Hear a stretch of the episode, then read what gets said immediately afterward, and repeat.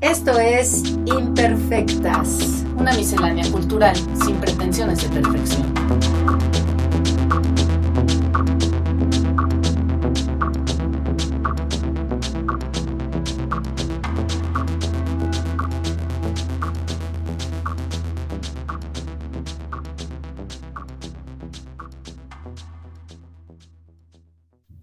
Hola a todos y a todas. Este es un capítulo más de Imperfectas con doble R. Recuerden que nuestras redes sociales en Instagram y en Twitter son imperfectas, arroba imperfectas.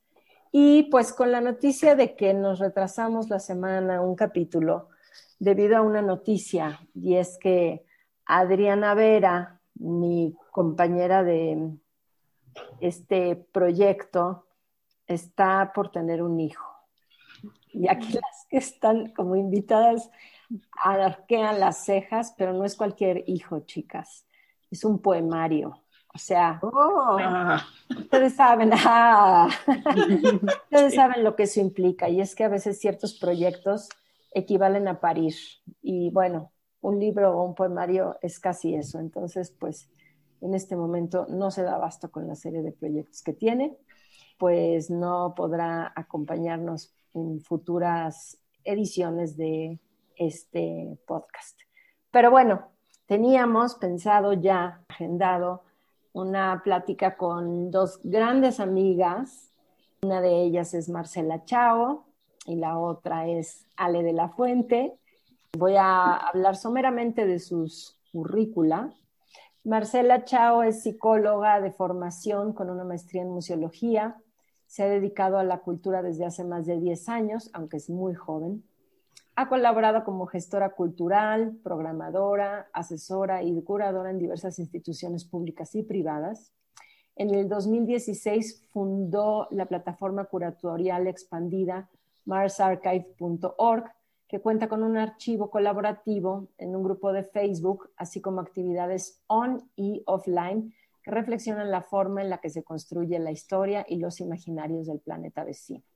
Yo debo de decir que a Marcela la conocí a raíz de una de las ediciones de la Bienal de Venecia, curada por Itala Schmelz, y después, pues yo como colaboradora, pues recurrente en proyectos del Centro de la Imagen cuando Itala estaba a cargo de la dirección de ese lugar, y desde allí es que nos volvimos muy amigas. Hola, ¿cómo estás, Marce?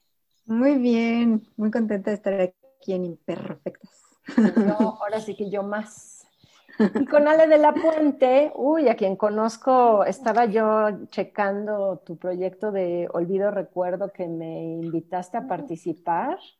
Que bueno, aquí tienes que era un fomento a proyectos y coinversiones culturales en 2006, pero yo recuerdo por una serie de circunstancias que lo presentamos en 2009, pero ya para entonces éramos amigas, muy amigas, ¿no? Ale de la Puente, bueno, tiene como formación una serie de cosas, porque pues al igual que Marcela, yo creo que eso es lo que nos une y es que pues somos como que todólogas, ¿no? Un poquito de todo. Ella es diseñadora industrial, pero también es joyera, ha hecho cosas de orfebrería, de herrería, de construcción naval, navega, observa el cielo, es, digamos, empíricamente una um, gran apasionada de la física y la astronomía, pero bueno, es conocida por todos por ser una artista contemporánea, una de las más importantes de México, que, cuyo trabajo gira alrededor de los nuevos medios, las nuevas tecnologías, pero desde una poética bastante sui generis. La última y presente ahora exposición está en el Museo de Arte e Historia de Guanajuato. Es una que ha itinerado, ¿cierto, Ale? Que Es la primera, la, no, la segunda sede. Sí, después del Laboratorio Alternameda, donde también me tocó colaborar, los pies en el agua y la mirada en las estrellas esperando el relámpago. Está entonces in situ en Guanajuato para quienes quieran ir a verla. Hasta el Perfecto. 28 de marzo del 20 2021. Maravilloso. También Ale de la Puente ha sido curadora, tallerista, es una nómada, aunque sea en sus sueños. Eso es lo que ella dice. Eh, bienvenidas a las dos, me encanta tenerlas aquí.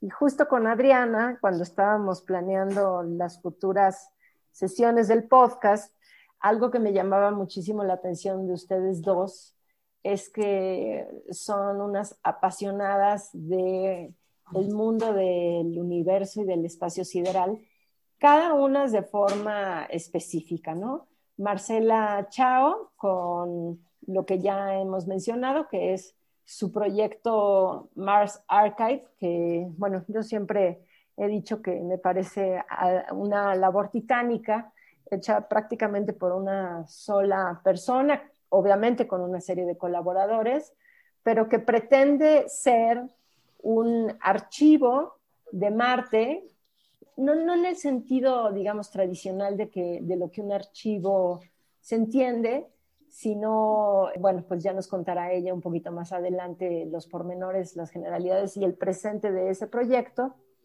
Y por otro lado, pues de forma más reciente, Ale de la Puente ha, digamos, intercalado sus curiosidades en una serie de cosas como el tiempo, el espacio, la memoria.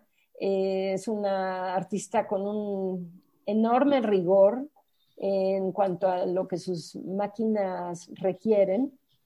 Y hoy por hoy creo que una de tus pasiones es justamente algo que compartes con Marcela, que tiene que ver pues nuestra relación con el afuera, más allá de la estratosfera, ¿no?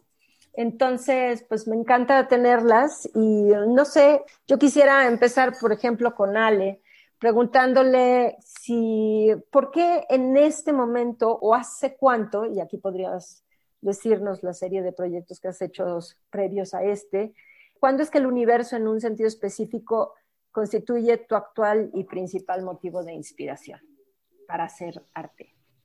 Wow, vaya pregunta. no, yo creo que el primer la primera vez que vi el cielo, pero desde la mirada artística, o sea, de, estaba acostumbrada a voltear a ver el cielo, pero cuando dije, lo, importa traer el, el, cielo, acercarlo a mi, a mi producción, viene mucho tiempo atrás de cuando surgieron las primeras piezas con ese tema. O sea, ya estaba intentando meterlo y yo creo que fue a partir de la construcción naval, de aprender a navegar de, redimensionar las distancias a través de las estrellas. Yo creo que hay, a partir de ahí nace, nace eso. Es como redimensionarte en dónde estás parado y el cómo puedes ubicarte con solo saber leer el cielo. O sea, saber que el cielo era algo que podías leer y que podías entender y crear una geometría a partir de ella y ubicarte en esa geometría. Entonces, tu experiencia básicamente se remonta a lo que se ha hecho desde la antigüedad más ancestral, incluso prehistórica posible, ¿no? O sea, tú te vuelves casi casi que la heredera contemporánea de aquello que se ha hecho por miles de años. Qué honor sería pensar, pensarme como heredera. Pues yo creo que lo eres, ¿no? Al menos intento. Sí, Exacto. al menos lo busco. Pero también me gustaría, no sé, que quizás nos comentaras los, recientes, las recientes incursiones que has hecho como colectivos en exposiciones que tienen que ver con el sentido de viajar a fuerza, la gravedad cero. Digo, lo puedes mencionar de forma somera, tampoco es que tienes que dar una síntesis de cada uno específica. Sí, también, bueno, mi trabajo con el Instituto de Astronomía de la UNAM, no recuerdo las fechas porque la cronología no se me da muy bien, pero fue a partir de una invitación de, de un curador de Fernando del Mar para hacer un proyecto que se llamaba El cielo no es azul nos invitó a cinco artistas para colaborar con cinco científicos. Y el proyecto, por varias razones este, fuera del alcance de cualquiera de nosotros, no, no se llevó a cabo, pero el contacto con el instituto se dio y yo cuando puse un pie en astronomía dije, aquí no me, de aquí no me sacan, pero ni por error. Y, y, de ahí surgió después una colaboración y la primera pieza, que fue la de Tiempo Inmóvil, que fue una pieza sobre la relatividad del tiempo, que era una máquina de 12 proyectores de 8 milímetros que están dispuestos en un círculo de 6 metros aproximado de diámetro y que todos pasan una misma cinta, una cinta sin fin que es un loop, que pasa por un proyector, sale, entra el siguiente, sale, entra el siguiente. Entonces, de alguna manera, la cinta recorre los 12 telescopios y cada telescopio presenta un presente, su fotograma que está pasando, y si uno se mueve a la velocidad que va la cinta es como frenar el tiempo, pero si uno la recorre en el sentido pasado, a la inversa, a la inversa se convierte en, en un retroceder el tiempo o en un acelerarlo o romperlo volteando a ver a diferentes lados velozmente a diferentes partes. Y entonces depende de nuestro movimiento en el espacio, uno percibe el tiempo de, de, de, lo que está pasando en la película. Y esa fue mi primera colaboración y a partir de esa colaboración conocí a Naum, otro colega que hacía el primer festival de cósmica en México, que eso habrá sido, tampoco recuerdo las fechas, pero van a ser hace cinco años, seis años más, yo creo que mucho más, como 2011, de 10 años van a ser, yo creo. En ese tiempo, él me invitó a participar a Cósmica. Yo ya estaba trabajando con el Instituto de Astronomía otras piezas, con la Carta del Cielo, que es un telescopio que está en Tonancintla, de 1887, que es una belleza, un telescopio de la primera colaboración internacional para hacer una cartografía celeste fotográfica. Y a partir de eso empezamos el proyecto de, de hacer una, yo diría que es una como investigación del concepto de gravedad a partir de su ausencia. Y era utilizar instalaciones. Las instalaciones. Sí, utilizar instalaciones y tecnología que es primordialmente utilizada por la ciencia, la, los militares, y en este caso es toda la tecnología que se utiliza para entrenar a los cosmonautas en Rusia y los viajes parabólicos para experimentar gravedad cero y realizar un proyecto en el que investigáramos el concepto de gravedad, que es un concepto que tiene mucha duda, o sea, es, muy, es un misterio ahora en día, hoy en día por la ciencia, es una de las cosas que nos faltan como de saber de dónde viene, qué es, sabemos cómo se comporta, cuál es la relación de la masa con el movimiento, pero no sabemos qué es la gravedad, no, no tenemos ni idea todavía. Y es una pregunta que todavía existe en, en, la ciencia, o sea, no tenemos ni idea, no hay una no hay una, ni siquiera una pista de por dónde viene. Entonces, investigar uh -huh. ese concepto, pero desde el lado artístico, no desde el lado científico, y cómo le vamos a explorar. Y a partir de eso surgió ese proyecto, hicimos la primera misión cultural entre México y Rusia espacial. Que fue... Y pudiste, y pudiste y, estar en gravedad cero. Sí. Junto con una serie de artistas también importantes. Invitamos a, en total éramos nueve artistas, estaba Marcela Armas, Gilberto Esparza, Iván Puch, Arcángelo Constantini, Dania Candiani, Fabiola Torres Alzaga, Naum, Juan José Díaz Infante y yo. Y también estaba invitado Miguel Alcubierre, que es el actual director del Instituto de Ciencias Nucleares de la UNAM y que es especialista en el concepto de gravedad.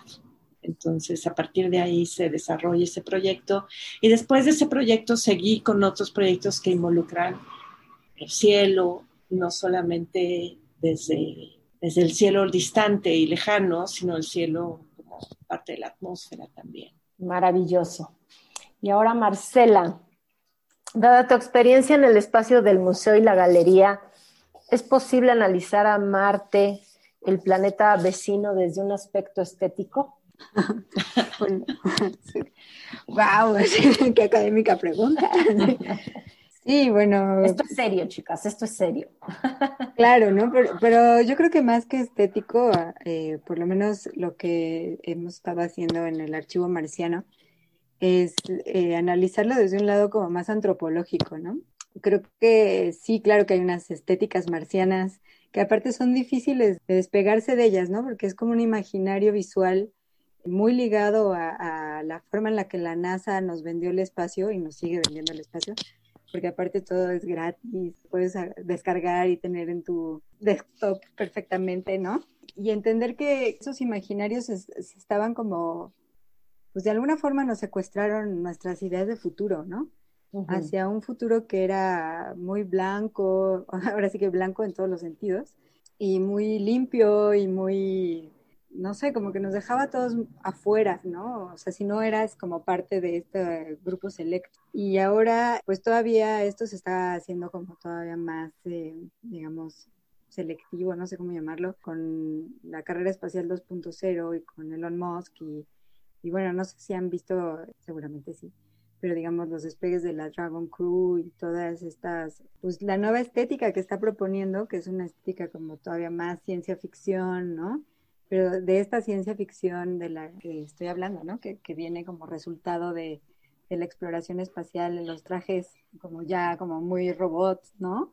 Como ver a, no sé, como como ver a Daft Punk subidos en una cabina. Y todo lo que Elon Musk hace a partir de cosas supermercadotécnicas como es las canciones de David Bowie, bueno, el Tesla rojo cereza en la, sonda espacial, en fin, ¿no?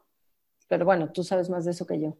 Pues en realidad creo que es una, sí es como una estética que, que, retoma mucho de la ciencia ficción, él mismo lo ha dicho, ¿no? Que es, y de hecho cuando lo entrevistan siempre está hablando de ciencia ficción y tiene unas referencias como bastante clavadas y lo lleva un paso más allá y eso le genera como mucho, muchos fans, mucha gente que dice, ah, claro, es que ese es el futuro que nos prometieron y al cual no hemos llegado. Porque claro, o sea, el futuro que se prometía en los 60, de coches voladores y de colonias espaciales, pues, en los 2000 y por lo menos hasta ahorita no, no estamos ahí, ¿no? Estamos bastante lejos. Seguimos en las coordenadas cartesianas X, Y y hasta, el güey se confunde cuando nos vamos al segundo piso, ¿no? Imagínense ahora que estuviéramos como insectos viviendo en el espacio, cuántos choques más serían, no lo puedo imaginar, pero bueno. No, pero al final creo que eh, fue, es un desarrollo tecnológico que no se dio a la velocidad en la que se pensaba o a la que, no sé, se prospectó en algún momento, ¿no? Y él se dio a la tarea autoimpuesta de llegar, ¿no? Y de hacer los coches que se manejan solos y seguramente su idea es hacer coches voladores, ¿no? Seguro. y luego pues, llevar esta cuestión del espacio, que la verdad es que nos podemos quejar mucho de él, pero pues esta cuestión de los cohetes reutilizables, pues sí es algo que ha avanzado en tecnología espacial bastante, ¿no? Claro. en muy poco tiempo, porque hay que pensar que SpaceX empezó en el 2002. Entonces, pero bueno, regresando a tu pregunta, sí creo que hay diferentes estéticas de Marte según el tiempo y espacio, ¿verdad? Y según quién las piensa, y justo la idea del archivo también no solo es recopilarlo y tener toda esta información, sino, y bueno, pues sobre, sobre todo socializarla, ¿no? Porque al final la información está en, en este grupo de Facebook, que es un poco como contradictorio que esté ahí, ¿no? Que en realidad no la puedes ni siquiera explorar bien, ¿no? Pero lo que sí generó es toda una socialización de ese conocimiento de eso, de eso que está pasando, más que conocimiento, o esa información, y la posibilidad de ver justo imaginarios distintos en otras coordenadas, en otros tiempos, y cómo evolucionan o cómo van chocando o cómo van llegando a otro lugar. Claro. Ale, de las personas que tú has conocido, y es que, bueno, también antes de eso quiero hacer un paréntesis porque tanto Marcela y Ale de la Puente son dos de mis amigas con las que la verdad exploto cabalmente y de forma premeditada todo su saber. Ellas son las que de pronto me actualizan respecto a lo que Elon Musk, las agencias espaciales, qué países han viajado y cuáles no, es una delicia, la verdad, platicar con ellas, porque además algo con lo que inicio platicando en el catálogo de Ale de la Puente es eh, lo difícil que para mí resulta la cuestión abstracta de las ciencias puras y duras, ¿no? Yo no puedo entrarle a ese tipo de cosas si no es por la narrativa o la anécdota. Entonces, pues de pronto Ale me habla de la teoría de cuerdas o invito a Marcela, las dos las he invitado a, estar presentes en, en, las clases con mis alumnos universitarios, pero siempre me esclarecen un, un mundo aparte que para mí es como, híjole, casi que, o sea, Odisea 2001 y el monolito este que aparece y desaparece de todos los lugares, que ahorita ya ustedes me dirán qué opinan, porque yo la neta es que siento que eh, pronto va a salir la marca que patrocina todo esto y que nos diga qué está pasando con eso, ¿no? Pero bueno, no, recuérdenmelo si es que se me olvida. Entonces, Ale, de las personas que tú has conocido, digamos, de un tiempo para acá, relativas al estudio actual del espacio, ¿cuál de ellas te ha impactado más? No necesariamente lo tienes que haber conocido, digamos, de forma, sino, o sea, en referencia bibliográficamente o en una de esas, pues en tus visitas al CERN. ¿Qué persona, a la par eh, de sus estudios o su injerencia en el mundo del espacio actual, pasarían para ti a la posteridad como trascendente? de todas estas que has conocido recientemente? Qué difícil pregunta, porque, porque no es una y quizá hay cosas de cada uno. O sea, la última parte de quién pasa a la posteridad, pues, hijo, va a depender y yo creo que hemos llegado a un punto en la historia en que no hay uno solo, ¿no? Era hace 200 años, hace 300 años, pues era fácil que el que resaltara y se quedara grabado ahorita, ni siquiera de los actuales podemos estar, tener presente quién es el hit en quién sabe dónde, ¿no? Entonces, seguramente muchos pasarán a la posteridad en pequeños grupos, alguno que otro porque se ganó un premio Nobel, ¿no? Estará en, en libros más, en más libros, pero eso no significa que, que estén, ¿no? Pero es, difícil saber eso. Y la otra pregunta era sobre que me haya impactado personajes que hayas conocido, eh, digamos, eruditos del mundo espacial o, o no, o digamos, empiristas. El conocimiento del espacio y, de, y, más que el conocimiento, sino la búsqueda, por ejemplo, en el CERN de en las ciencias nucleares. Y alguien que, que me impactó porque de por sí eh, me impacta es un teórico, John Ellis, que es un teórico sobre su, supersimetría y teoría de cuerdas y tratar de este conocimiento. Tiene teorías que si yo veo una conferencia de él, entiendo el 1%, es decir, las preposiciones, porque, ¿no? Me tocó una entrevista con él y yo le decía, yo pensaba, tanta gente que quiere entrevistarse con él en el CERN, sobre todo los que están haciendo posgrados y demás, y dice, yo voy a entrevistarme con él, o sea, me están regalando una hora de su tiempo y de qué voy a hablar, o sea, con mis conocimientos de física que no se llegan en absoluto a lo que realmente pueden ellos conversar. Y siendo teórico, no experimental, o sea, no científico experimental, porque los científicos experimentales, como quiera, pues hablar de los procesos, de cómo hacen sus experimentos, y de alguna manera su creatividad es más parecida a la, nuestra en que, se, en que se convierte en una cosa tangible. La creatividad que utiliza un científico teórico es tal vez matemática, fórmulas, yo qué sé. Que aunque algunas entenderemos, hay otras que no hay forma. Y a mí es una respuesta que que me le hice una pregunta que me dio una respuesta que me posicionó a los científicos, a todos en otro lugar. La pregunta que le hice fue, ¿qué entendía que no pudiera explicar? Y porque yo no sabía de qué voy a hablar, dije, bueno, pues mi pregunta fue, ¿qué entiendes que no puedes explicar? Y me preguntó sobre qué, sobre lo que quieras. Entonces se tardó como 40 minutos de mi tiempo que me había regalado explicándome qué significaba entender, hasta que ya le dije, ya sé qué es, o sea, qué es entender, pero te estás escapando de la respuesta, no me estás contestando. Y en eso dijo, chin, no pude lograr desviarte, ¿verdad? No te pude engañar, no. Contéstame la pregunta. Y se quedó suspirando un rato y dijo, bueno, ok, te voy a contestar. me dijo, el amor. ay, ay, ay. ¿Te acuerdas que yo te respondí lo mismo? Porque esa fue una pregunta que hiciste a esta serie de videos. Exactamente.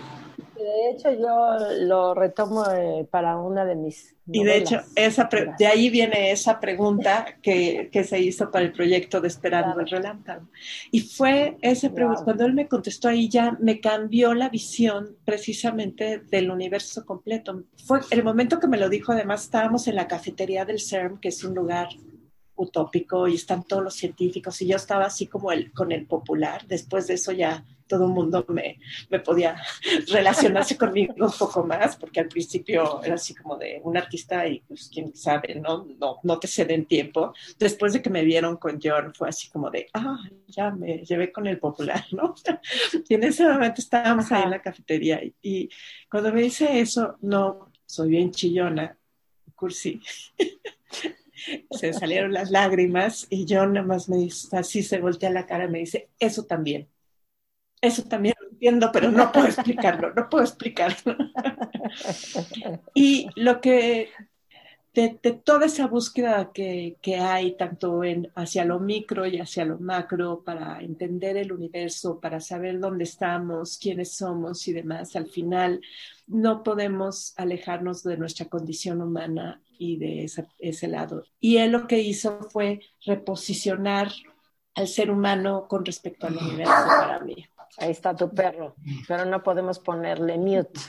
Muy bien. Para quienes no lo saben, aunque casi que ya Vox Populi, el CERN es un centro en donde se eh, intentó, está justo en la frontera. Está en la frontera entre Francia y Suiza. Es el centro de investigación nuclear europeo, por sus siglas en francés. Así es, el CERN, Centro Europeo de Investigación Nuclear.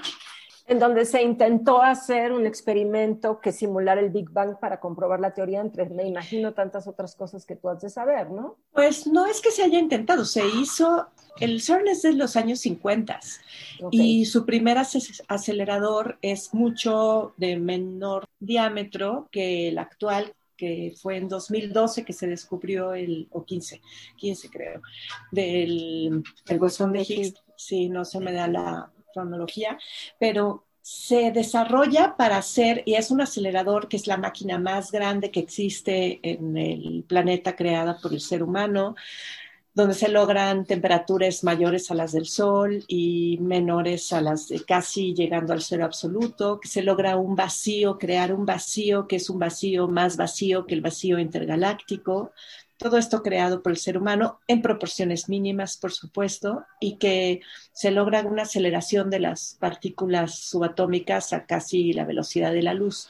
Y con esto se descubrió el bosón de Higgs. Claro, y tú tienes una pieza relativa al CERN. ¿Podrías describirla, digamos, de forma muy general para.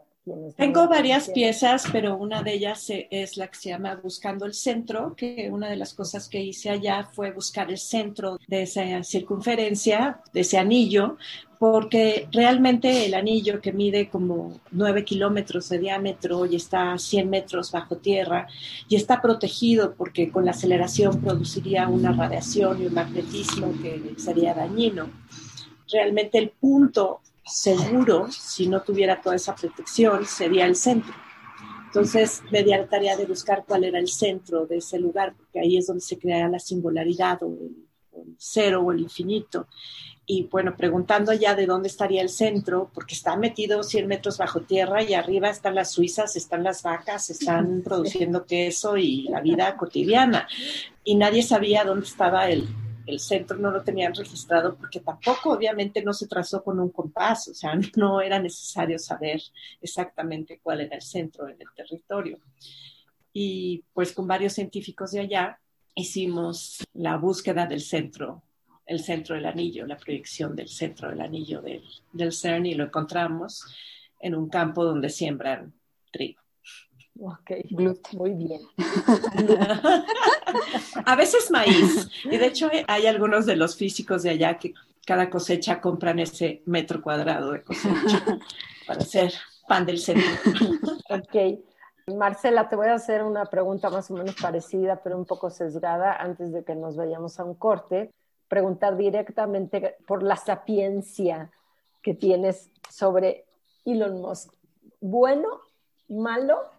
¿Por qué? Y también, incluso después de eso, va una segunda pregunta dirigida a ti, sobre si además de Elon Musk nos estamos perdiendo con esta figura tan mediática respecto a otras personas que están haciendo cosas interesantes en relación con pues Marte o el espacio mismo. Bueno, eso sin duda, ¿no? Pero pues... Pero que tú conozcas mejor que todos. Que yo conozca mejor que todos, no lo creo, ¿no? Este, creo que lo que pasa es que es muy difícil competir con el nivel de, de spotlight que tiene Elon Musk, ¿no? Bueno, evidentemente, pues es una narrativa interesante la que él mismo se fue construyendo, ¿no? O sea, porque se construyó como esta idea de que él venía como, bueno, que era un niño buleado, ¿no? O sea, está toda esta biografía que le escribió Ashley, no me acuerdo el apellido, pero es una biografía de Elon Musk que pueden encontrar en cualquier tienda de autoservicio. Y en ella eh, lo que plantea es esto, ¿no? Como el niño buleado, como, como un rollo medio autistón, que podría ser como un Asperger, ¿no? O sea, pero como que no está claro, que de alguna u otra manera logras el éxito económico a través de, pero no viene de la nada, ¿no? O sea, Elon Musk es importante decir que viene una familia sudafricana con mucho dinero que tenían eh, minas. Nada más y nada menos. Y, y, bueno, o sea, el apartheid, pues ahí estaba, ¿no? O sea, él, nunca ha sido muy outspoken, o sea, nunca ha hablado casi mucho acerca de su pasado en Sudáfrica, ¿no?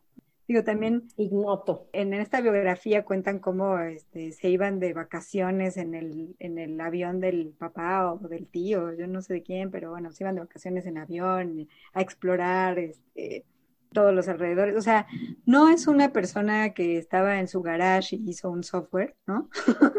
es un, un cuate que tenía mucho varo, con una familia con, pues que evidentemente también pues por más que lo buleaban al niño, pues le daban también todas las novelas de ciencia ficción habidas y por haber, ¿no? Ajá. Y, y en este mito del nerd, creo que es donde ha aflorado como toda esta pasión y fanatismo por él, ¿no? O sea, como en esta idea del, del nerd que en realidad es medio raro y cuando lo entrevistan se traba y se le va la vista y se va como hacia el infinito, ¿no? Yo creo que ahí como que ha ganado nicho, también ha hecho de su vida un poco como una telenovela, ¿no? recordemos que no solamente es este personaje que se hace millonario con este, empezó con PayPal, creo que era una cosa así, y después de PayPal invirtió ese dinero en Tesla y, y digamos que la gran innovación en el mundo de los millonarios, porque pues ya era bastante, bueno, es más, no era millonario, era billonario, es que decide invertir su dinero en estos sueños de generar coches eléctricos y cohetes espaciales, ¿no? Eh, primero empieza con Tesla y después es que compra, de hecho, ¿no? Sí, ya estaba. Que de hecho hay toda una bola de controversias, que si Tesla, que si él robó la idea, que si no, que si era un terrible ser humano, lo sigue siendo, seguramente lo es, ¿no? Yo siento que se clonó en algún momento de la historia, porque aparte es como, como que tiene tiempo para tantas cosas que dice, o sea, ¿qué, ¿a qué hora está con Grime y le hace un hijo y luego al mismo tiempo con Amber, la ex de Johnny Depp, ¿no? Porque también está en este mundo de la farándula, se está en todo, ¿no? Grimes hace poco eh, lanzó su serie de sonidos aurales para que te vayas rápido a dormir. No sé si el les tocó recibirlo. Yo lo escuché y dije, ¿será que Elon Musk está aquí involucrado? Y siempre me he preguntado, así un poco como Bjork y Matthew Barney antes de que se divorciaran, ¿qué platicarán Grimes y Elon Musk en la sobremesa, no? O sea, qué pareja tan bizarra, ¿no? Pero bueno, no nos desviemos. Pues yo creo que forma parte también de esta misma yo, yo, siento que es la construcción de un mito, ¿no? Él se está poniendo a él mismo como un un ser mítico que, o sea, más que otra cosa, la idea de llegar a Marte, yo siento que es más, él siempre lo dice como incentivar a, la imaginación y a, los sueños y a que la gente llegue y que tenga una razón para la cual despertarse, ¿no? Pero en realidad es como también esta idea de ser el dueño del mundo, ¿no? De ser el que va y pone el primer pie ahí y que todo sea gracias a él, ¿no? O sea, es, es un narciso marca diablo. Yo la verdad no podría decir que, que es una persona bien intencionada porque nos queda claro en, muchas de las cosas que dice, tuitea y pone que le da igual, ¿no? O sea, como lo del tuit del litio en, Bolivia. Exacto, de las minas, que fue durísimo. y, y, justo el otro día estaba viendo una entrevista con Tomás Araceno que estaba hablando de y la cantidad de agua que se necesita para sacar el litio, ¿no? Y entonces como que ese mito de que es el cuate que quiere hacer coches eléctricos porque ya no hay que usar combustibles, o sea, el petróleo y demás, en realidad no es un cuate ecológico, o sea, es una persona que está tratando de llevar las cosas así más allá, sí está innovando, pero toda tecnología tiene consecuencias y no, no es una persona que piense en las consecuencias, ¿no? O sea, esta idea de de que la humanidad tiene que convertirse en una especie multiplanetaria para sobrevivir. para, empezar, no es suya, ¿no? sí. Y luego no, no la va a hacer una persona, la tiene que hacer entonces la humanidad, ¿no? Pero es un concierto de naciones. Pues es que ese es el problema. El problema es que el, en esta como nueva visión del espacio que él está empujando, ya no son naciones, son compañías y no hay una regulación de esas compañías en cuanto a leyes este, internacionales, ¿no? Sigue siendo colonialista. Total y absolutamente colonialista y total y absolutamente en esta humanidad que Neil Armstrong nos vendió, que en realidad no es la humanidad. Exacto, un pequeño paso por el hombre, un gran paso para la humanidad pero es más bien un gran paso, pues fue un gran paso para Estados Unidos. Exactamente, como la doctrina Monroe, América para los americanos y todas las confusiones que de ahí devienen, ¿no? Y creo que sí es interesante porque esta noción de, universalidad o, de una cuestión como internacional es lo que les comentaba, ¿no? Que, permea estos imaginarios en todas partes del mundo, ¿no? O sea, eh, en realidad eh, hace poco hice una como selección de imágenes para Terremoto, la revista, y era sobre sudeste asiático y, Latinoamérica. Y recorriendo, yo no sabía, no tenía mucho conocimiento sobre el sudeste asiático y sus imaginarios espaciales, pero recorriéndolos, pues en realidad son muy parecidos. O sea, las películas de los 60 en la India, o sea, no le tenían nada que pedir al santo, o sea, eran digo, quizás un poquito más eh, baile y romance en la India. baile seguro. baile, romance y canciones en la India, pero, pero podría haber sido una, película filmada acá, ¿no? O sea, total y absolutamente, ¿no? Digo, ya luego hay imaginarios japoneses que se cuelan, por ejemplo, en, el cine tailandés, que sí distan mucho de lo que nosotros hacemos como cine o hicimos, ¿no? pero ves esas coincidencias en donde sí hay esta cuestión de, un, enemigo, un espacio que es este, peligroso, pero entonces nos unimos todos juntos para luchar contra ese enemigo, pero es ese enemigo que, como ese meme, ¿no? De el mundo según las películas de extraterrestres y es Estados Unidos, ¿no? O sea, Sí. O sea, creo que es esa, esa visión. También es muy interesante que un cuate que viene de Sudáfrica, que luego se fue a estudiar a Canadá, acaba en Estados Unidos, se nacionaliza gringo y todo su rollo es gringo, ¿no? Y ahorita que, que fue la Dragon Crew, bueno, aquí voy a hacer un poco de contexto. En realidad, eh, los Estados Unidos habían perdido desde el 2011, si creo que no me equivoco, eh, la capacidad de llevar astronautas a la Estación Espacial Internacional. Entonces ya no tenían cómo llevarlos porque ya no tenían cohetes porque tuvieron que, decirle a, esta hermosa nave que aterrizaba y era una belleza, que muchas gracias y hasta luego porque era también, pues digo, el Challenger, ¿no? Tuvo muchos problemas. Accidentes eh, incluidos y vidas.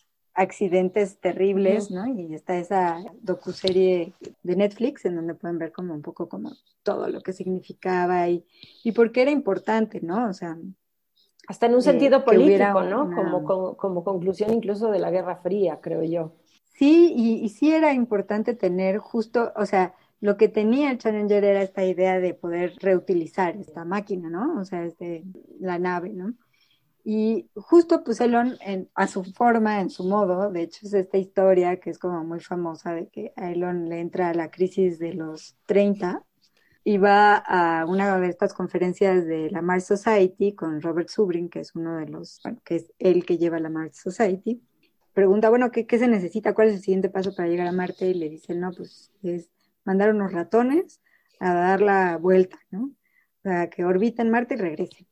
Ok, ¿qué se necesita? Un cohete. Bueno, ok, ¿dónde compro un cohete? No, pues en Rusia. entonces ahí va Elon a Rusia a decir que quiere comprar un cohete y los rusos le dicen, ajá, ¿no? Se lo chamaquean y dicen, claro que no te vamos a vender un cohete, ¿no? Y ahí es cuando él decide fundar SpaceX, ¿no? O sea, que dice, a mí nadie me chamaquea, yo me voy a poner a hacer SpaceX. Es como esta idea del entrepreneur y que si te metes a los grupos de fans de Elon, que siempre sacan frases de, básicamente, si quieres, puedes, ¿no? o sea, es, un poco como Apple, ¿no? La moral Apple y, y casi que ambos personajes iguales a Jesucristo y a Mahatma Gandhi, ¿no? Pero sí es como una visión novelizada del billonario, ¿no? Que también hay que recordar que los millonarios o billonarios y el espacio no es una novedad, ¿no? Y menos en Marte, porque ya estaba Lowell, que en el siglo XIX también se súper obsesionó con Marte, hizo este observatorio en Flagstaff, en Arizona, en donde él juraba que había canales porque bueno, Chaparel y esta historia de los canales, y él juraba que sí había canales en Marte y pagó expediciones eh, al desierto de Atacama a tomar fotos en un año de oposición para demostrar que existían esos canales. Claro, las fotos son aquí, no se ve nada, ¿no? Son micro, ¿no? Pero él decía, ven, sí se ven los canales, ¿no? Y bueno, toda esta obsesión que tenía Lowell por los canales también prendió esta fiebre marciana que de entonces a la fecha pues no ha parado, ¿no? Ha tenido distintas formas en, las que se ha entendido, explicado, este, apropiado, pero no ha parado esa fiebre de, de estar pensando en Marte y en si hay algo allí, que si hay vida Marte, que si vamos a llegar, ¿no?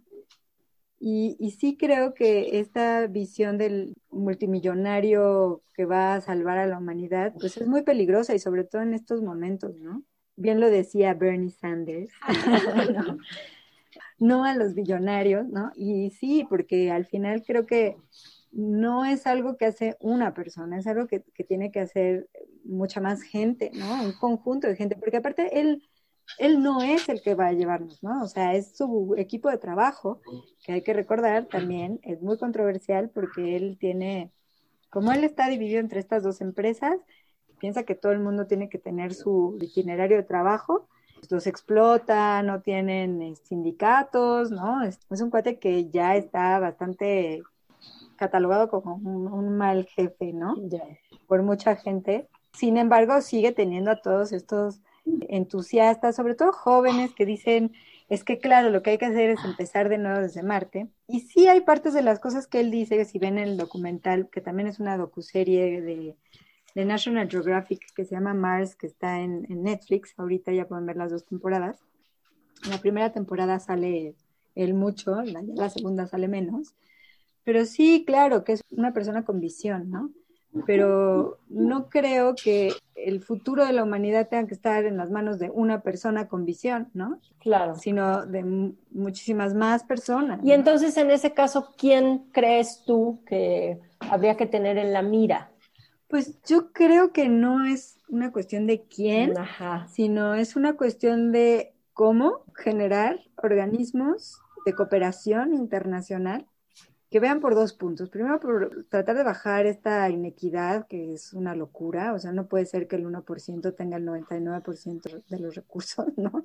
O sea, es una locura que aparte está basada en ficción, ¿no? Ya el dinero ni siquiera está sustentado en nada. O sea, ya es una ficción ahí, quién sabe qué. O sea, ya es todo virtual, ¿no? Y la otra es, pues sí, generar organismos, o sea, justo yo sentiría en este momento de pandemia, sí y es algo que me, llama mucho la atención, cómo el presidente de la ONU no está agarrando esto como una forma de hacer de verdad un activismo en donde sí se genere esta visión planetaria. Porque lo que sí nos dio el llegar a la luna, ¿no?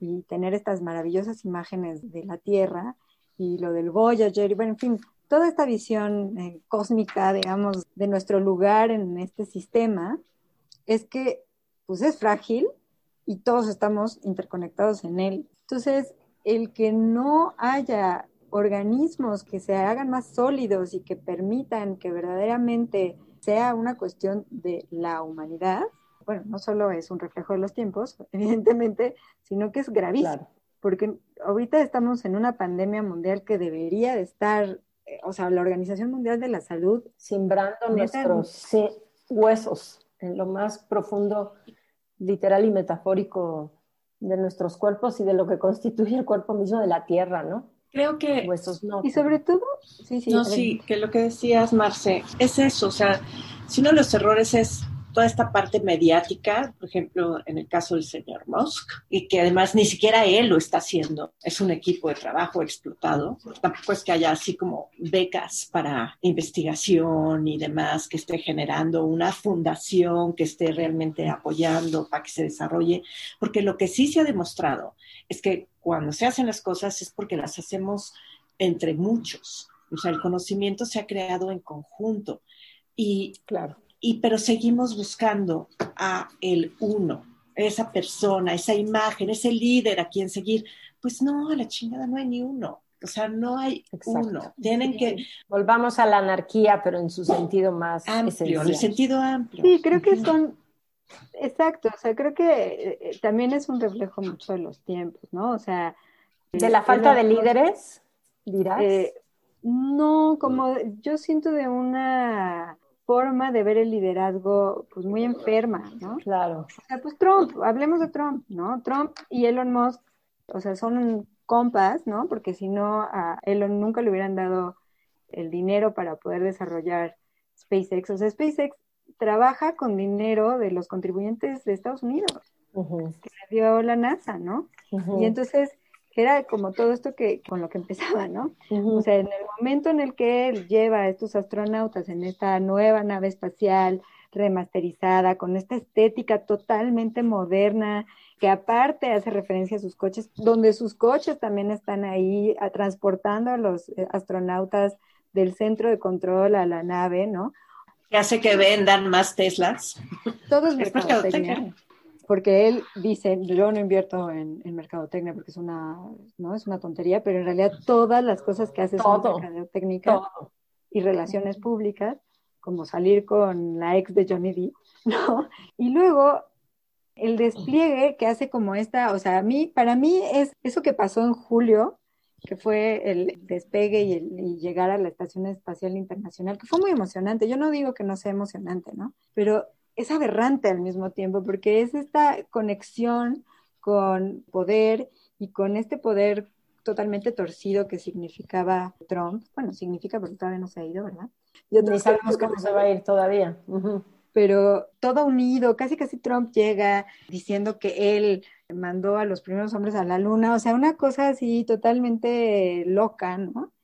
Y le dice, bueno, y aquí está Elon Musk y denle un aplauso, ¿no? Aquí es esta feta de, un lugar que sí siento que no, no es la forma en la que primero queremos llegar, segundo vamos a lograrlo y tercero pues muy probablemente nos coma antes el, el, cambio climático, ¿no? Exactamente. Coincido en algo que además te agradezco que me hayas hecho ver porque es cierto, como que desde un tiempo más allá tenemos toda la historia del arte alrededor de las figuras y no solamente me refiero a la pintura y a la escultura, sino también a la literatura y las enciclopedias que nos vendían de chicos, en donde siempre efectivamente nos centramos alrededor de la figura o de la noción del héroe, ¿no?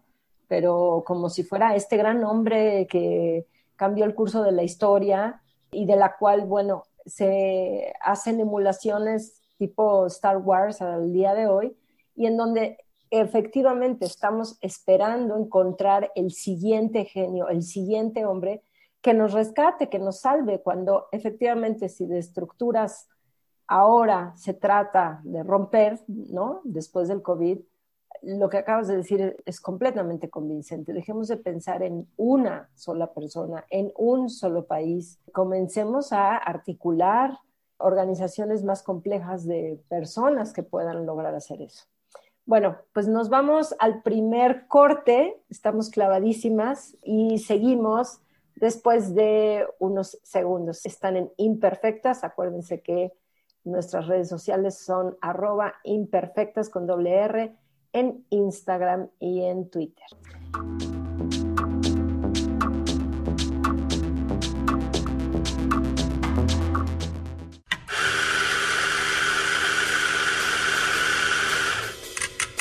Expreso doble, cortado, americano, latte, cappuccino, black white, cold. Todas nuestras bebidas están preparadas en el tiempo exacto dosis perfecta, el molido justo y el beneficio agregado del cariño para lograr el efecto buen tono. Buen tono café. Todo está bien. Avenida Universidad 1887, local 5, Oxtopulco, Coyoacán. Búscanos en Facebook, Twitter e Instagram como arroba Buen Tono Café. Ven por un café a buen tono. Café cantante.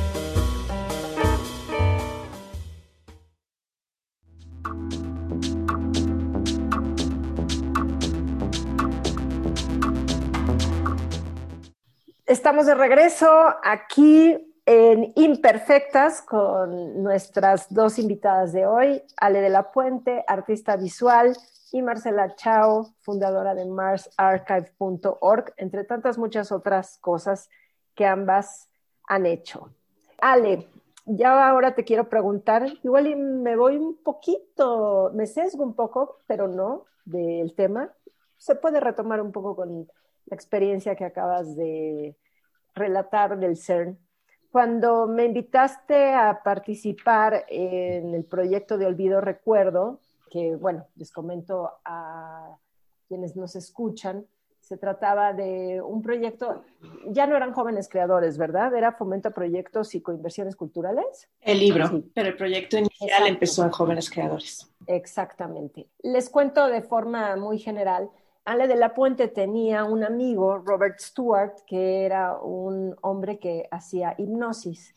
Y Ale de la Puente se le ocurre, como una especie, digamos, de laboratorio, junto con Robert, hacer una serie de experimentos, por llamarlos de alguna manera. Hace un ratito estaba hojeando el proyecto en forma de libro que tuvimos a bien presentar. Me acordé muchísimo de mil y un cosas, pero en particular hay una que siempre me encanta y que siempre cuento, y que es cuando Robert te induce un proceso hipnótico en donde tú vas, ahorita nos dices cuál fue primero, en donde tú te vas a sentir profundamente amada por todos y en el momento en que se acaba, tú vas a amar a todos. Cuéntanos cómo fue ese proceso, cuál fue el resultado y también recuérdanos cuál fue primero. Si mal no recuerdo, primero fue sentirte amada o amar. Sentirte amada. a ver, échale. Sí, ese fue el cierre de todo el proyecto, que en total son incontables la cantidad de hipnosis que hicimos, de trances. Logré llegar a, trances profundamente hipnóticos en los que te pueden inducir a una sugestión posthipnótica. Entonces, la idea es que cuando tú despiertas, si hay una, digamos, como una especie de password o clave que sucede, que es algo físico, que puede ser, un, puede ser un contacto físico, un sonido, más otras son como dos, dos claves que te dan, dos passwords que van juntos para detonar esa, esa sugestión, o sencillamente que al despertar vas a tener esa sugestión, ¿no? Y las sugestiones son las últimas dos que, que realicé con Robert y que fue algo que me pidió él como una pregunta que él tenía de qué sería, qué prefieres, ¿no? Ser amado Ajá. o amar, ¿no?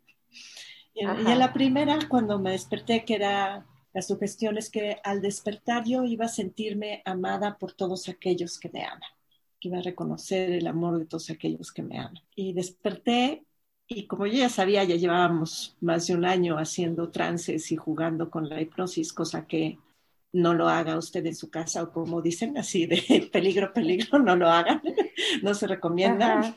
No es bueno jugar con fuego. Al despertar fue, estaba yo esperando ver qué sentía y me sentía bien, me sentía cómoda. Y me preguntó y empezamos a tener una conversación, ¿cómo te sientes? No, pues, estoy bien, estoy a gusto. O sea, como que la sensación era de estar bien, estar a gusto, estar tranquila, pero era como comodidad. Y me preguntó sentirte cosas- amada. Al sentirme amada. Entonces me preguntó cosas de ese momento de mi padre, que tenía yo un problema con él, y, ah, no, pero pues es que él me quiere y lo hace porque cualquier cosa, o sea, como que en el audio que fue grabado, ahí escucho perfectamente como, pues sí, es como de sí, pero no importa, al final si se pelea conmigo es porque le importo, ¿no? sí, como toda una, una sensación cómoda, así. Entonces me volvió a hipnotizar, volvimos a entrar en trance y la sugestión era que yo al despertar iba a amar todo lo que yo quisiera amar extensamente y que me iba a durar la sugestión tanto como yo pudiera aguantarla o querer estar en ella, ¿no? Tanto como pudiera yo soportarla o hasta donde yo quisiera. No sé cuál de las dos razones dejé de sentirlo, pero me duró como una semana y fue la semana más improductiva de mi vida. Era yo, era estar en el éxtasis total. Lloraba por todo, se me, me conmovía por todo. Era así, fue así. Amabas a los árboles, amabas a la gente, a, a, todo, todo era una, con, todo me conmovía, todo lo amaba, mis hijos, o sea, fui la mejor mamá del mundo por una semana, ¿no? Espero que les dure para toda la vida. Así, o sea, era yo, wow, era increíble, o sea, y era increíble ver todo, ver el amanecer, me, me dolía el pecho, se hinchaba, me sentía yo expandida, era una expansión del ser. Y me di cuenta cuando se fue diluyendo, que durante un día se fue diluyendo poco a poco, poco a poco. me acuerdo que cuando se fue me di cuenta lo que fue, porque además yo no sabía que era la sugestión. En el momento que me desperté, empecé a sentir, sentir, sentir y me preguntó Robert que cómo me sentía y le decía, bien, pero ya me voy y agarré mis llaves y dije adiós y me fui. O sea, no pude aguantar quedarme ahí porque no sabía qué estaba sintiendo. Y me fui y cuando se fue la sugestión, me dije, ya sé qué fue. O sea, ya sé por dónde, por dónde iba. Y ya me contó cómo fue la sugestión y dije, no sé si la dejé porque es que sí, tal vez no podemos aguantar estar ahí. Tal vez es un punto del péndulo donde tenemos que estar y regresar, ir y venir, pero mantenerte en ese estado es muy complicado. Tan pletórico. Tal vez. Sí. Sí. Tal vez no quise estar ahí tampoco, ¿no? No sé. Pero, claro. pero yo creo que es un lugar donde, un momento en el que podemos llegar, pero tenemos que regresar. Ok, muy bien. Y Marce, también contigo, y en relación, a ver si lo logro construir, pero me llama mucho la atención de un tiempo para acá en algo que tiene que ver desde la otredad, la identidad, el LGBTI, las nuevas formas, el amor interespecie, otros, otras, otros, pero incluso también toda esta serie de lucubraciones, quizás desde Blade Runner, en donde un hombre se enamora de un cyborg, o más recientemente She, ¿no? Y el protagonista enamorándose de una computadora. Más allá de lo cerca o lo lejos que quede la inteligencia artificial, ¿tú te imaginas que eventualmente la especie humana pueda llegar a conocer un amor similar al que nos cuenta la ciencia ficción? Pues, ¿Como un amor al todo? Pues un poco quizás siguiendo por la ruta que le acabo de, preguntar a, Ale, ¿no? O sea, y es que me llama muchísimo la atención, pues no sé, incluso episodios de series, ¿no? En donde se despojan del cuerpo para ser más, para ser uno con el todo. Esta cuestión como del, no ser ni he ni she, sino they o them, en el sentido, digamos, plural del sentido, ¿no? O sea, ya no se habla de queer necesariamente en el sentido de todo, sino más bien de pansexualidad. Pero, ¿qué pasa con el mundo de las máquinas? ¿Qué pasa con el mundo de... Y sobre todo me llama la atención también, que seguramente les ha de haber llegado a sus oídos, este documental o pseudo documental de un hombre que se pone en contacto con un pulpo y a partir de ahí ah, cambia absolutamente toda su perspectiva de la vida, ¿no? Y sé que a muchas personas les conmovió, pero particularmente me molestó, ¿no? Porque siempre... a mí me encantó. Exacto, por eso te digo, ¿no? porque siempre creo que tendemos a jerarquizar. Yo te entiendo perfecto, Maripaz. Porque hay una cuestión en donde honestamente no sabemos, y esto lo digo no porque a mí se me ocurrió, sino porque lo he escuchado, por ejemplo, de Ariel Gusick. Si la vida de los cetáceos comprende un cerebro casi del tamaño de un Volkswagen, y nosotros insistimos en que ah, los ruidos de esto tienen que ver con que la primavera están en celo y entonces están, cuando son seres capaces de eh, tener formas de comunicación similares a la de los radares, en fin, o sea, tienen un cerebro simple y sencillamente más grande que el nuestro. Entonces, como que esta cuestión de, ay, el pulpo me enseñó a mí y el pulpo me daba la mano y el pulpo se abrazó a mí y yo me quitaba el traje de neopreno para entonces sentirlo más en contacto, me parecía pues una forma muy unilateral, porque en realidad no es la historia del pulpo, es la historia de este cabrón, ¿no? Con una serie de broncas que no pueden solucionar, filtradas por la relación que tiene con un pulpo. Que además, qué pequeñito pulpo. Yo siempre me imaginaba los pulpos enormes, nunca me imaginé. Claro, deben de haber N cantidad de especies de pulpos mayores, menores. En fin, a eso iba todo. Pues yo creo que efectivamente todo lo, lo medimos y, y desde hace un tiempo para acá tratamos de cambiar ese tipo de, digamos, como de vara con la que medimos, pero desde nuestra humanidad, ¿no?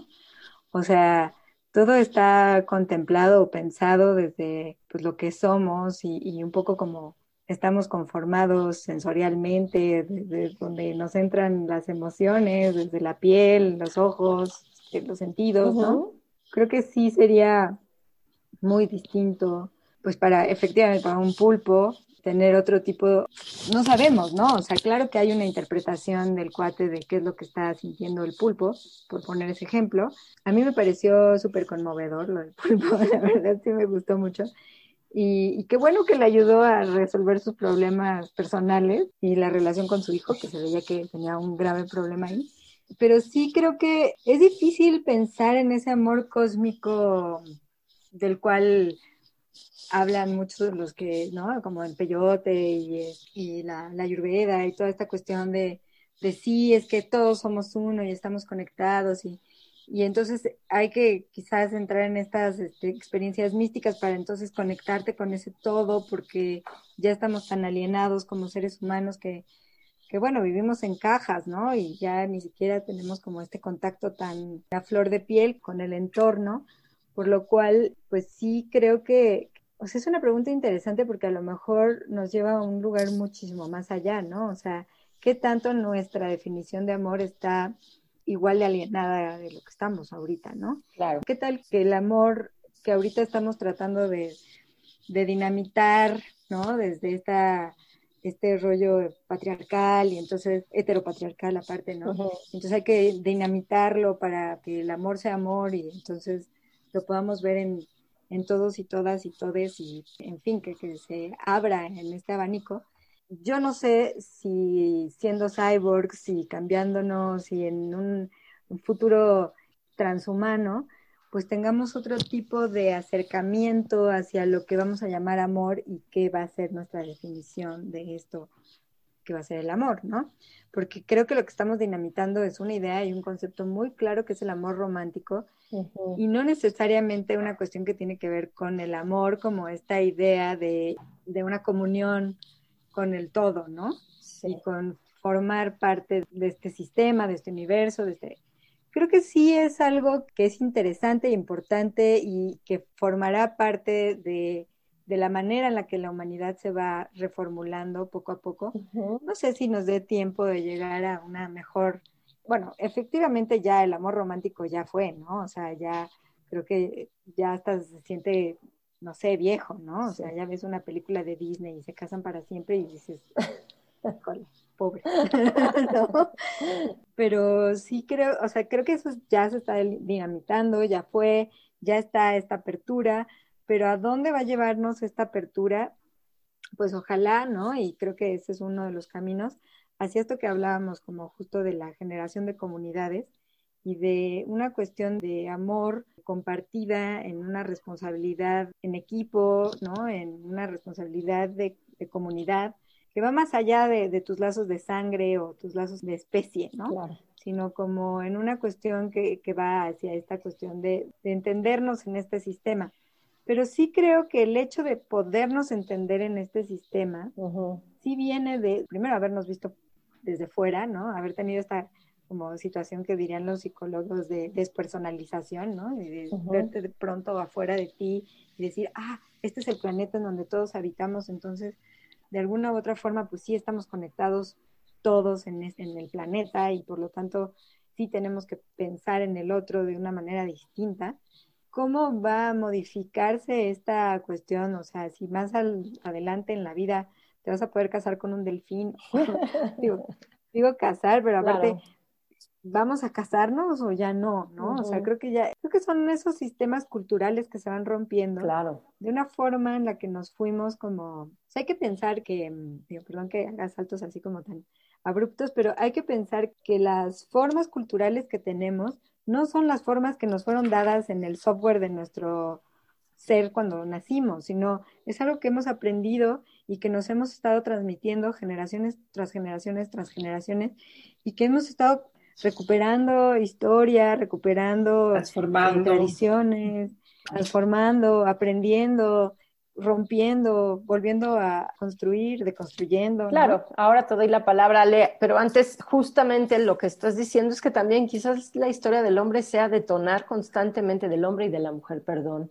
detonar constantemente esa serie de, de cuestiones, ¿no? O sea, cuando Donna Haraway, al hacer un manifiesto cyborg, ¿no? ¿En qué momento se piensa que el manifiesto cyborg termina por ser un manifiesto feminista? Ese es un ejemplo, ¿no?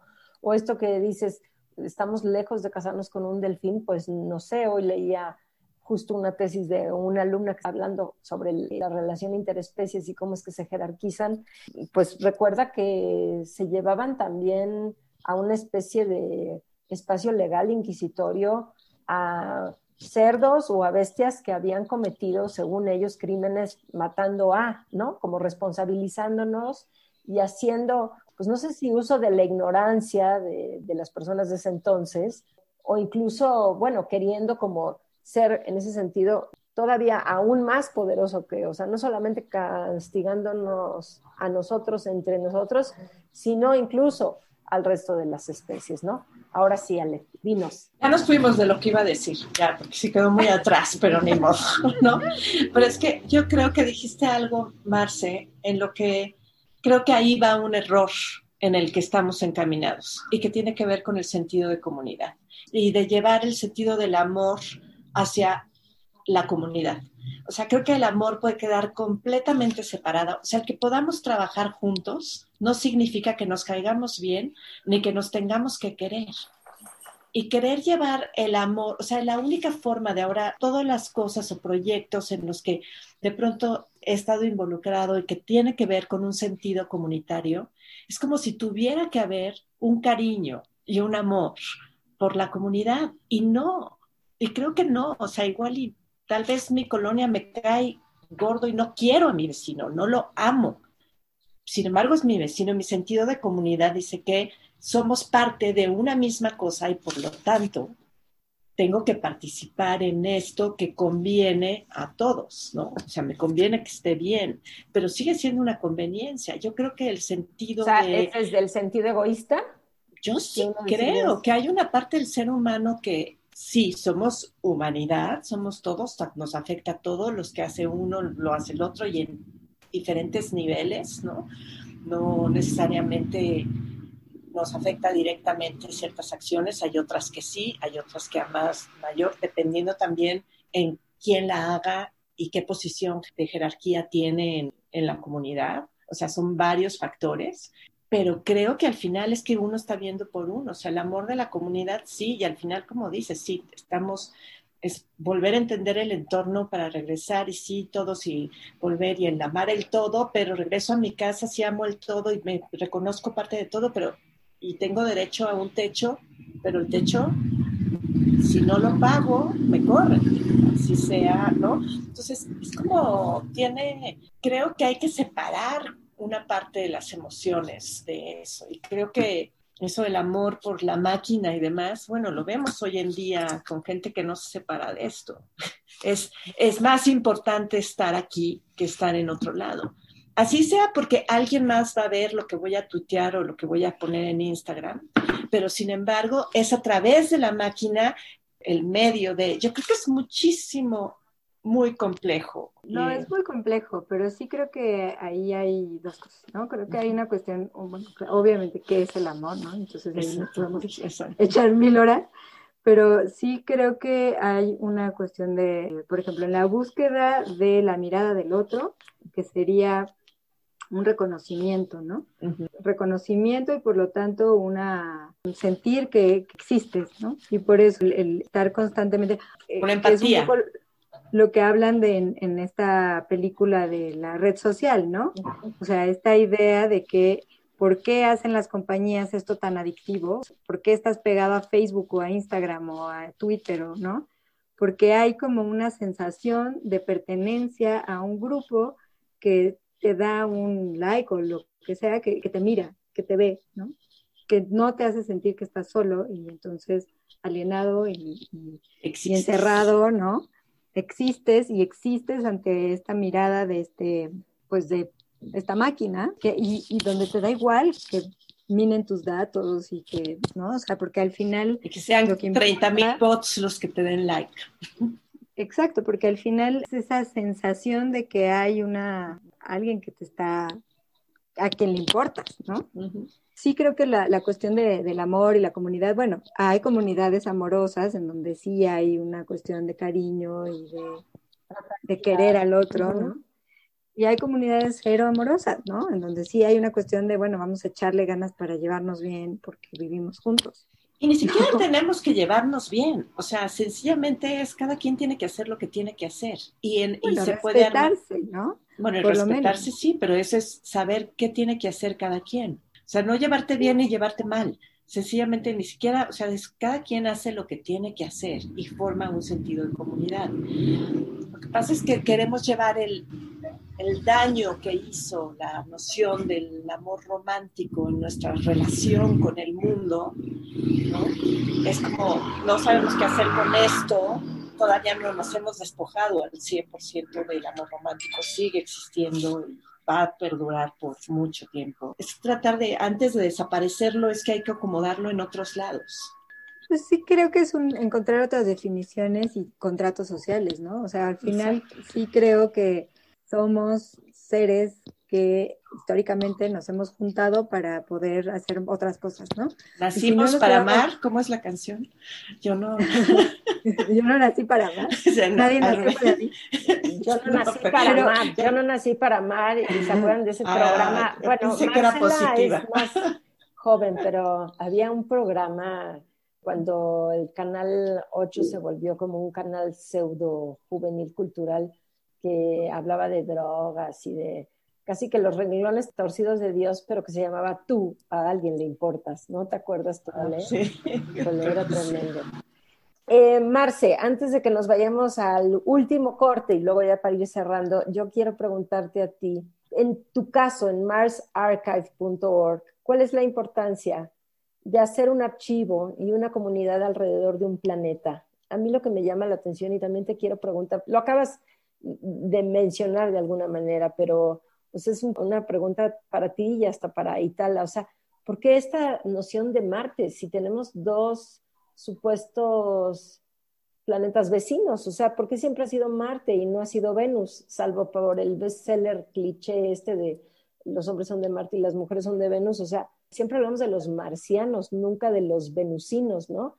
La ciencia ficción y el cine lo han tomado como referente. Entonces, ¿es por ahí que a ti te llegó esta obsesión amorosa por el planeta vecino llamado Marte? Pues en realidad la historia ni siquiera es tan romántica. no, o sea, yo, yo estaba buscando hacer una expo que juntara arte, ciencia y tecnología. Y, claro, el espacio siempre me había parecido algo interesantísimo, ¿no?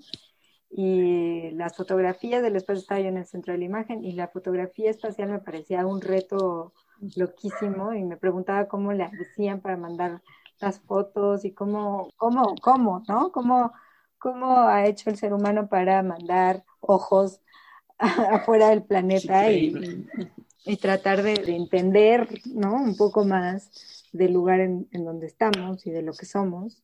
Y en eso eh, fue que se abrió el grupo, como un grupo de amigos. Yo ponía fotos y, y así se iba alimentando. Y luego se fue abriendo y se fue abriendo y, y, se generó en realidad una comunidad, más que, que es lo que a veces me pega un poco de esto, ¿no? Porque el, el proyecto ya se llama Archivo Marciano, pero más que un archivo, es una comunidad. Y sí creo que lo siento, Ale, pero sí somos una comunidad amorosa. No, qué bueno. Puede existir, pero no es, la, no es la única solución. No tenemos que ser, las comunidades no tienen que ser amorosas para que sean comunidades. Pero las de Marte sí. Las de Marte sí. No, se volvió como, como una comunidad justo, como de compartir cosas, de compartir información, ¿no? Y de compartir información se fue a, a, generar proyectos offline, vernos y en el vernos pues entender un poco más de justo la, la pregunta que hacía sobre por, por, qué Marte y no Venus. No necesariamente esa era la pregunta, pero sí como el, el entender un poco más que esta obsesión por Marte pues tiene que ver con muchísimos aspectos. Marte es muy parecido a la Tierra, ¿no? O sea, es el planeta más parecido a la Tierra del sistema solar. Y no está fácil porque hay planetas muy, muy, muy distintos, ¿no? Los gaseosos, para empezar, ya es otro. Venus es inhabitable, empezando por ahí. Venus es súper inhabitable, ¿no? Yo creo que desde siempre Venus, aunque, bueno, depende, ¿no? Porque digo desde siempre, pero para, los tlaxcaltecas Venus era la onda, ¿no? Y sí creo que digo, cuando ves el cielo, pues Marte rojo, es bastante visible, ¿no? O sea, te llama la atención, aunque no quieras pues, el color, ¿no? y también la órbita, ¿no? Que hace que de pronto se vea mucho más grande. Hay momentos en donde lo puedes ver así, hasta ver los canales. Y los marcianos. se ve todo, ¿no? O sea, que se ve enorme y hay momentos en donde pues, se aleja o de plano no lo ven. Entonces sí creo que hay una obsesión con Marte que tiene que ver tanto con su color, su cercanía, su órbita y todas las historias que se fueron construyendo alrededor y, el que sea tan parecido, que el día dure solo 40 minutos más, que tenga un eje de rotación tan parecido cuando todos los otros planetas tienen ejes de rotación mucho más raros, ¿no? Sí creo que eso hace que haya esta obsesión y por otro lado, pues ya hay una historia, ya hay una serie de imaginarios que son riquísimos que no tienen ningún otro planeta del sistema, ¿no? O sea, digo, Saturno tendrá los suyos, pero no, no hay quien le compita a Marte en, en, historia. Y creo que eso es lo que nos tiene ahí a todos enganchados. Y también en esta forma en la que al tratar de, de conceptualizar un planeta, que no es nada fácil, ¿no? Pues te das cuenta de que de cómo se conceptualizó este planeta y cómo nos estamos nosotros todo el tiempo preguntando y cambiando la forma en la que nos vemos aquí parados, ¿no? Porque bueno, ahorita por ejemplo que está toda esta onda del antropoceno y en esta reflexión de cómo los humanos hemos cambiado el clima del planeta y lo vamos a destruir. No, el planeta no lo vamos a destruir, el planeta va a seguir estamos destruyendo pues, los ecosistemas actuales. Que nos convienen a nosotros, los que nos convienen, o sea, porque van a seguir existiendo. En el agua puerca del río Lerma hay más vida que en, el trópico, en, en la península de Yucatán.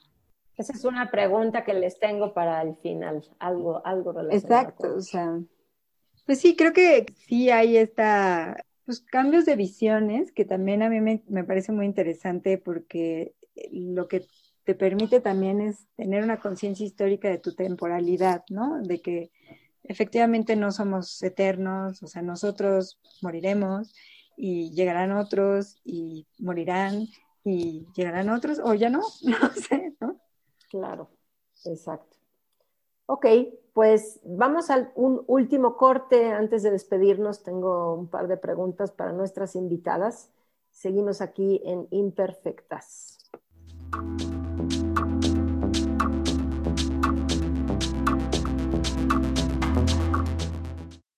Seguramente tú también has escuchado la famosa frase esto es puro marketing. Pues sí, efectivamente, las herramientas del marketing se utilizan en todo lo que consumimos y se entrelazan con todas las disciplinas. historia, cultura, arte, política, psicología, sociología, moda y todo lo que engloba este maravilloso mundo de las marcas. Acompáñenme a este viaje por las estrategias que han cambiado nuestra manera de consumir, vivir y sobre todo sobrevivir. Solo en Selfish, con doble L, disponible en todas las plataformas de podcast.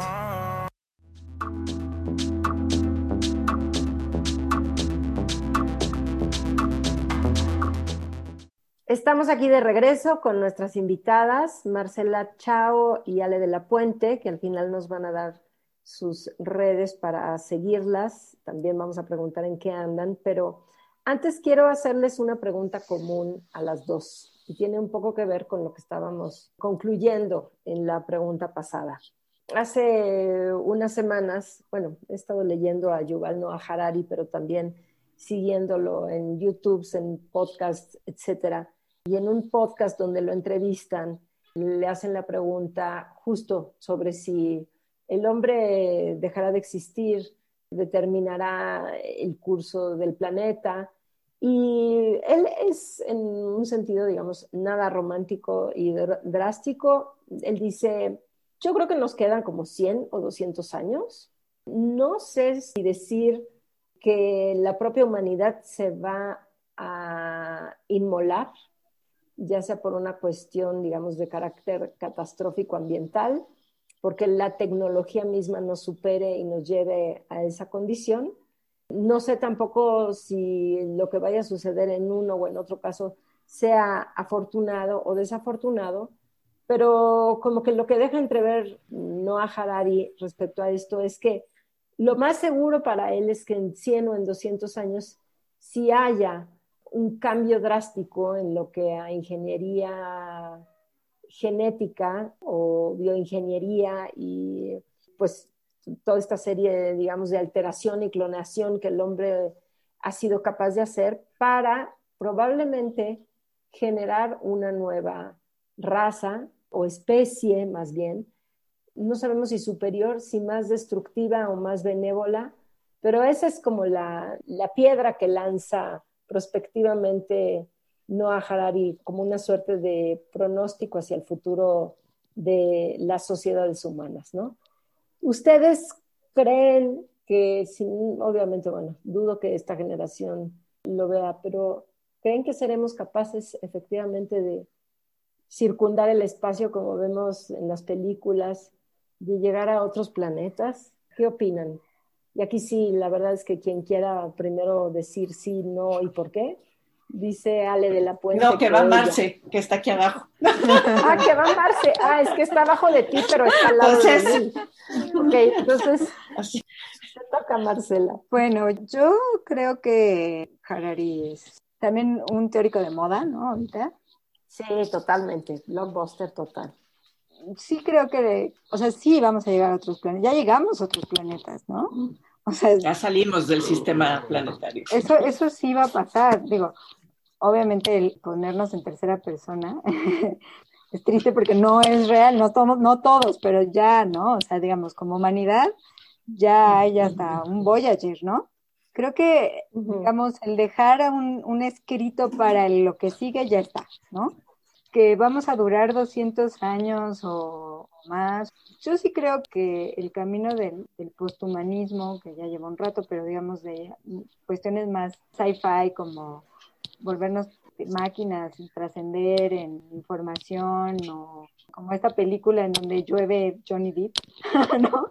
O llegar a descorporalizarnos pues es algo que va a pasar, pero no sin que haya un chorro de cuestiones antes, ¿no? O sea, justo era algo que hablaba con Gabriela Frías, que también es eh, del Instituto de Nucleares, que hablábamos como justo de ciencia ficción, usando a Ulebeck en la posibilidad de una isla, que habla de este cuate que se clona y que su vida es aburridísima porque se la vive leyendo lo que hizo el original. O sea, es un cuate que lea el original, que ya no sale de su cubículo, y porque en cada clonación pues, se decide quitar un aspecto de cosas que, quizás ya no eran útiles, como la sexualidad, porque ¿para qué, no? Si ya te voy a clonar, pues para que te reproduces, ¿no? O como comer, o como, ¿no? Y cuando sale al mundo este clon aburrido de haber leído esta vida de ser original, se topa con una realidad a la cual ya no pertenece y que ya no forma parte para nada, ¿no? Y creo que ese es un camino al que nos estamos dirigiendo locamente y, sin frenos, ¿no? Que era lo que hablábamos de los billonarios y de Elon Musk y de este 1%, que lo podemos llevar también usando ciencia ficción a lo que es carbono 14, ¿no? Como esta idea de altered carbon, perdón, que es esta idea de dejar los cuerpos, agarrar un nuevo cuerpo y en realidad vivir como en una especie de mente y que esa sea la forma en la que en la que la humanidad va a vivir. Creo que no es nada nuevo, creo que lo han tocado muchos escritores de ciencia ficción por lo menos, que luego está Elon Musk diciendo con Neuralink que es algo que quiere lograr, ¿no? O sea, como esta forma de descargarte en una USB y que esa USB se la puedas poner a, al cuerpo que sea y de alguna forma tú sigues siendo tú y era lo que hablaba con Gaby Frías, le decía, pero qué flojera ser vampiros, ¿no? Porque eso es ser vampiro, o sea, es vivir eternamente. Además hay de vampiros a vampiros. Yo sí sería un vampiro de Jarmusch, por ejemplo, ¿no? Pues es justo esos vampiros de Jarmusch que ya están aburridos, que ya les da hueva. Ya dicen, qué flojera ser vampiro, la verdad, o sea, ya hice todo lo que podía, o sea, todo lo que me llamaba la atención, ¿no? Claro. Creo que, y por eso insisto que es interesante y sobre todo importante entender la temporalidad, ¿no? Y, justo entendernos en cada momento de nuestras etapas de vida y, comprender que la muerte y entender que es, así está constituido todo el sistema, todo el sistema va hacia allá, ¿no? O sea, al final está la entropía, ¿no? Claro. Y sí creo que para mí es algo que no podría decir en qué momento va a pasar, no lo sé, pero sí es posible que se llegue a otros planetas, sí es posible que se hagan otras cosas, que se encuentre otro tipo de energía, que se haga un, ¿no? Hay, hay una serie de tecnologías súper locotronas de recolectar la energía del sol directamente con paneles solares y traerlas a la Tierra y no, o sea, como mil cosas que están en desarrollo, que posiblemente se hagan, posiblemente no. Quizás mañana se encuentra el nuevo no sé qué que genere una energía o se haga la fisión nuclear yo qué sé, ¿no? O sea, creo que eso puede pasar y también puede pasar que nos autodestruyamos y que ya dejemos de existir, pero el final siempre va a estar ahí, o sea, siempre va a haber un fin. Y creo que en vez de tenerle miedo a ese fin, creo que es mejor como, ahora que abrazarlo y, y entenderlo, ¿no? Muy bien. Y ahora, Ale, ¿qué opinas? El 5 de abril del año 15.232 es una fecha que está en la exposición de Esperando el Relámpago. Va a haber un tránsito de, Venus, cuando Venus pasa entre el Sol y la Tierra y es visible la bolita cruzar por enfrente del Sol. Y va a empezar el tránsito de Venus y luego empieza un eclipse total de Sol.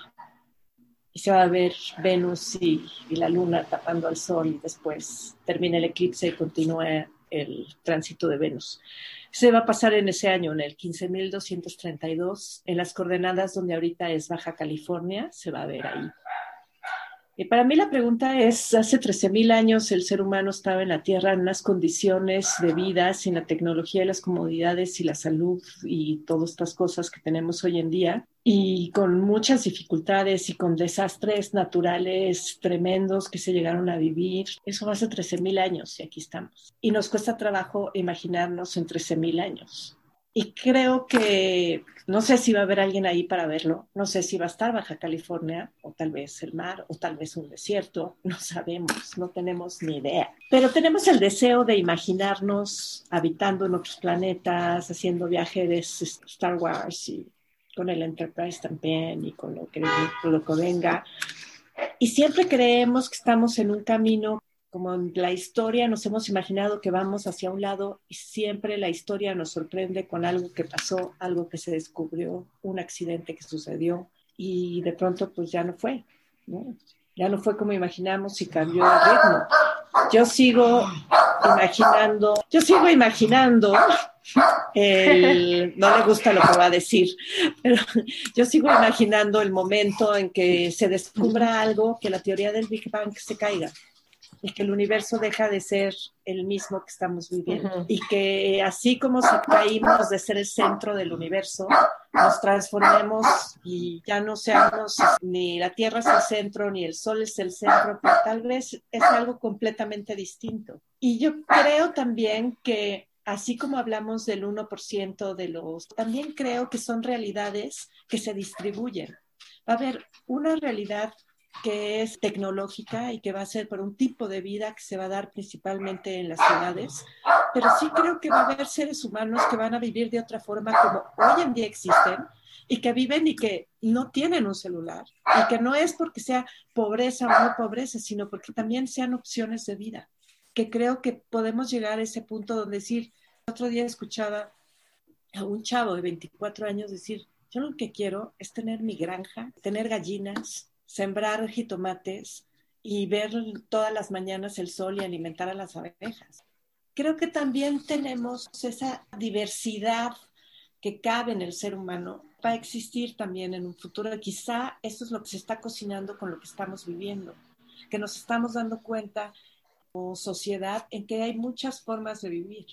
Algo curioso que tuvimos un día es también revisando las películas de epidemias y todas estas catástrofes que vienen al caso y de virus y demás, y en la mayoría no se usa el cubrebocas. O sea, hay pequeños detalles que no se nos ocurren siempre del futuro. Entonces, creo que también es eso, o sea, y que también la tecnología así pasa, entre mayor es la tecnología, mayor es el accidente. Y eso se va a vivir. Si vamos a llegar a Marte, vamos a llegar, tal vez la primera vez sin accidente o tal vez en la primera va a haber accidente, pero en alguna va a haber accidente y el accidente va a ser catastrófico. Como Chernóbil. Exactamente. Como los coches, como los aviones, como toda tecnología que desarrollamos, la podemos aprovechar para bien, pero incluso los celulares, el internet, ¿no? Todo, todo es una, no está bien ni está mal la tecnología, lo que está es que no dejamos de ser humanos y, la usamos y cometemos errores. Y lo dice desde Heidegger hasta Paul Virilio, pasando por Jacques Ellul, Anders, Jonas, etcétera, etcétera, etcétera. Pero lo que es increíble que tampoco va a dejar de pasar es que nos vamos a seguir imaginando el futuro. Porque es más fácil imaginar el futuro que reimaginar el pasado. Eso siempre. Exactamente. Bueno, está todavía la fantasía de hacer una máquina del tiempo, ¿no? O cambiarlo. usar el tiempo y, e ir al pasado para cambiar aquello que pudo haber sido otra cosa.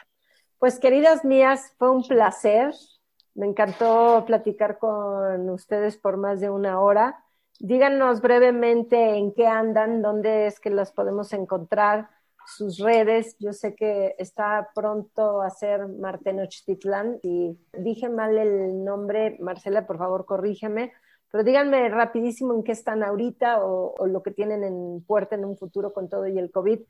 Solicitamos una amplia disculpa, pero esta, esta edición de podcast se hizo de manera casera. Disculpen todos los ruidos que esto ocasionó entre niña que está poniendo árbol de Navidad, personas que lavan trastes, mascotas, cascabeleos de los audífonos, motocicletas pasando por fuera de nuestras casas, pero eso sí con mucho amor, como dijera Walter Mercado.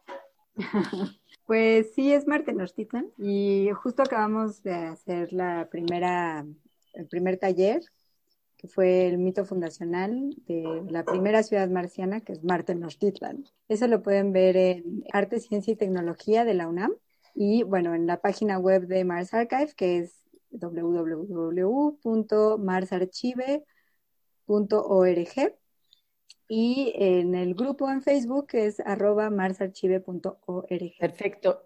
¿Y tus redes? Y, ah, bueno, el Instagram es arroba archivo guion bajo marciano. Amo Marte Nochtitlán. O sea, no desde que lo recibí, así fue de wow, me encanta. sí. ¿Y tú, Ale? Luego te envío algo porque escribí algo al respecto. Al respecto del nombre, te lo tengo que enviar. Ay, sí, por Nada más lo, escribí en mi cuaderno, ya no te lo envié, pero le voy a tomar foto y te lo voy a mandar.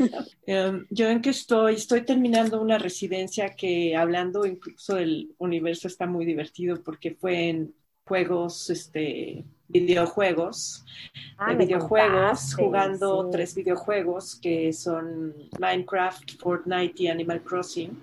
Y queremos hacer exposición el año que entra al respecto, pero entre las piezas que hice fue tratar de entender cómo funcionaban sus sistemas planetarios de acuerdo a sus movimientos celestes, porque son un viaje, o sea, en Fortnite se mete el sol y donde se mete el sol sale la luna. Y dices, no puede ser. Y siempre la luna sale llena y sale donde se mete el sol. Entonces, esa luna no está iluminada por el mismo sol y empiezas a, a ver y a hacer como los planos de cómo sería ese sistema planetario. Igual las condiciones de los cielos de Minecraft, las condiciones de los cielos de Animal Crossing y cómo son esos sistemas planetarios. Está muy divertido. O sea, sí, son, son mundos que, que pueden existir, ¿no? También. ¿Cuándo será esa exposición? ¿Todavía no hay fecha? El próximo año, todavía no hay fecha, está ahorita en León, este, Los pies en el agua y la mirada de las estrellas, esperando el relámpago en el Museo de Arte e Historia de Guanajuato, y que estará hasta el 28 de marzo. Está que pronto se inaugura la exposición en el Museo de las Ciencias Materia de Sinaloa, en, en Culiacán, que es la exposición, se llama Versos del Cosmos, curada por Naum. Está muy padre la exposición, está muy padre el museo. Y nuevos proyectos en desarrollo. Como siempre. Como siempre. Unos, As usual. eh, unos que va a tener que ver con Mar Tenochtitlán. ¡Eh! Perfecto. Sí. Porque ahorita solo estamos en el mito fundacional, pero la idea es hacer la ciudad. Y es que ahí sí, vamos a tener que platicar mucho. Pues las invito a un segundo capítulo de esto cuando ya están más cocidas las habas. Pues muchas gracias. ¿Y dónde te encontramos, Ale? Ale de la Puente en cualquier cosa. En cualquier cosa. O sea, Twitter, Instagram y también en tu página, ¿no? Sí, y mi página es aledelapuenteartist.com. Muy bien. Muchísimas gracias, gracias por habernos acompañado. Mi red social es arroba María en Paz en Twitter y imperfectas, como lo he mencionado, arroba imperfectas con doble R en Twitter y en Instagram. Nos vemos la próxima sesión. Gracias. Gracias a ti, Maripaz. Gracias, Marcela. Qué rico. Bye, bye. Hasta luego.